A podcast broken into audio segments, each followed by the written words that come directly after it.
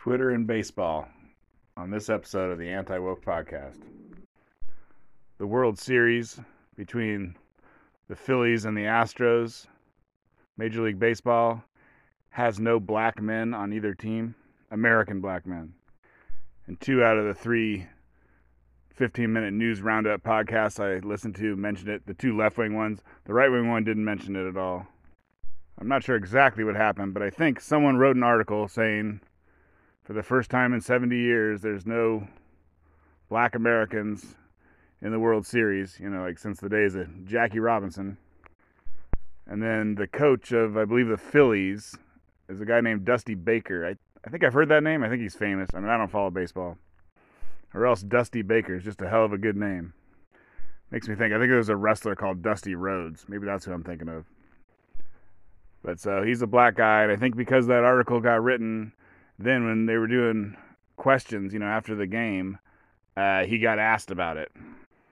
And I think he said something like, well, there's a bunch of good black Americans in the upcoming draft, so hopefully this, you know, whatever. I guess the next World Series will have uh, black men in them, black Americans.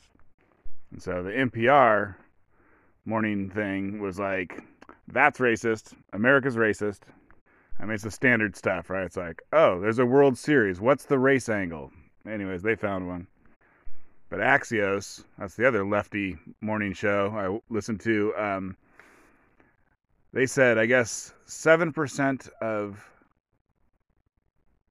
Major League Baseball players are black Americans, and 28% of MLB players are Latino. And then it's unknown. They don't keep track. You know, they're, they're basically they're saying it's funny how they don't keep track of this.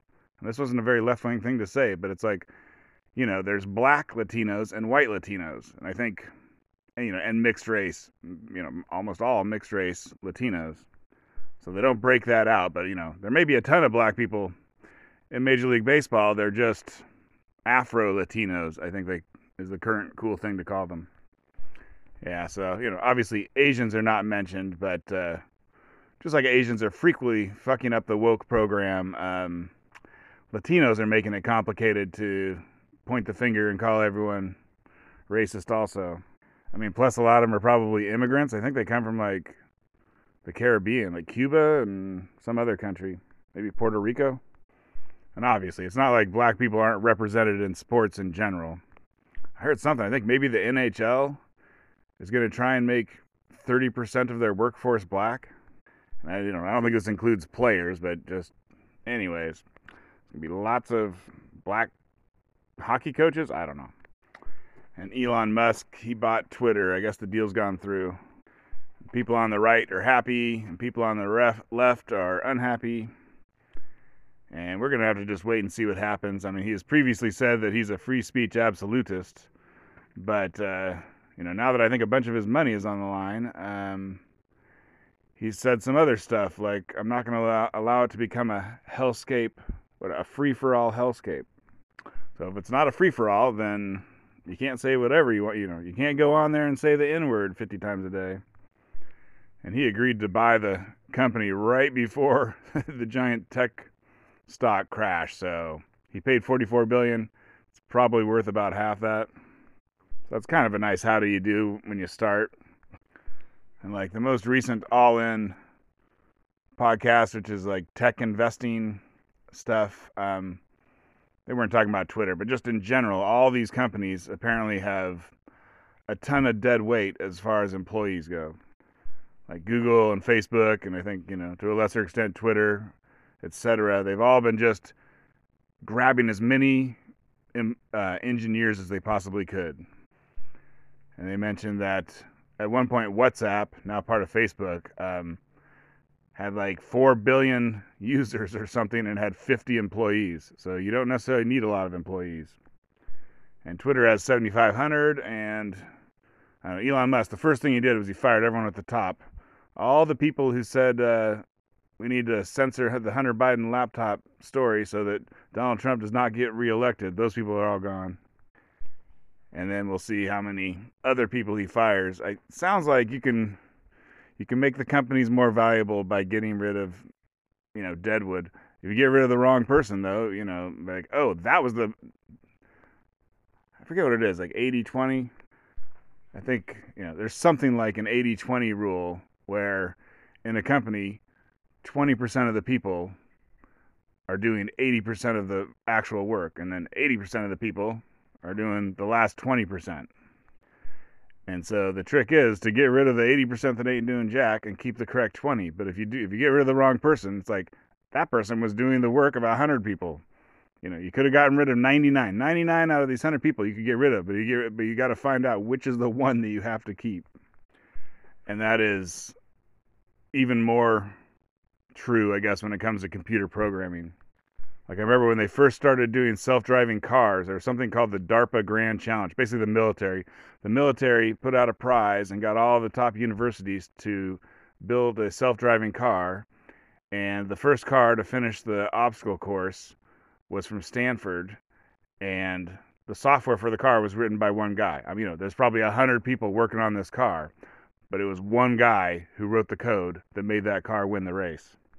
And I imagine it's going to be similar for social media companies, all they are is just a bunch of software. Well, that's not all they are, but a lot of what they are is just software. And it's a funny kind of job because like the self-driving car guy, like say he wasn't wasn't done, say he's having to work 20 hours a week. I'm sure he was. Sorry, 20 hours a day. He's probably working 20 hours a day because the race is coming and he's got to get ready.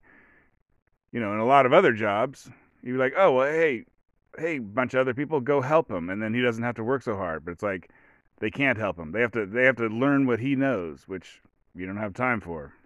They'd be like, "Hey, spend five years learning what this guy knows, and then you can maybe help him." And so you just can't can't just swap people in and out.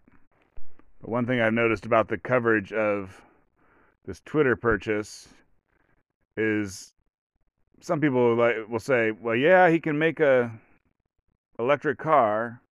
Yeah, he can make a rocket ship, but he doesn't know anything about social media." And the thing is, Elon Musk, he started doing internet jobs. I think, I mean, I don't know. I, I did a history on him and I can't remember, but he did like X.com, which was some early kind of PayPal type thing. And then he did PayPal. I don't know if he started PayPal, but he was an early guy in PayPal.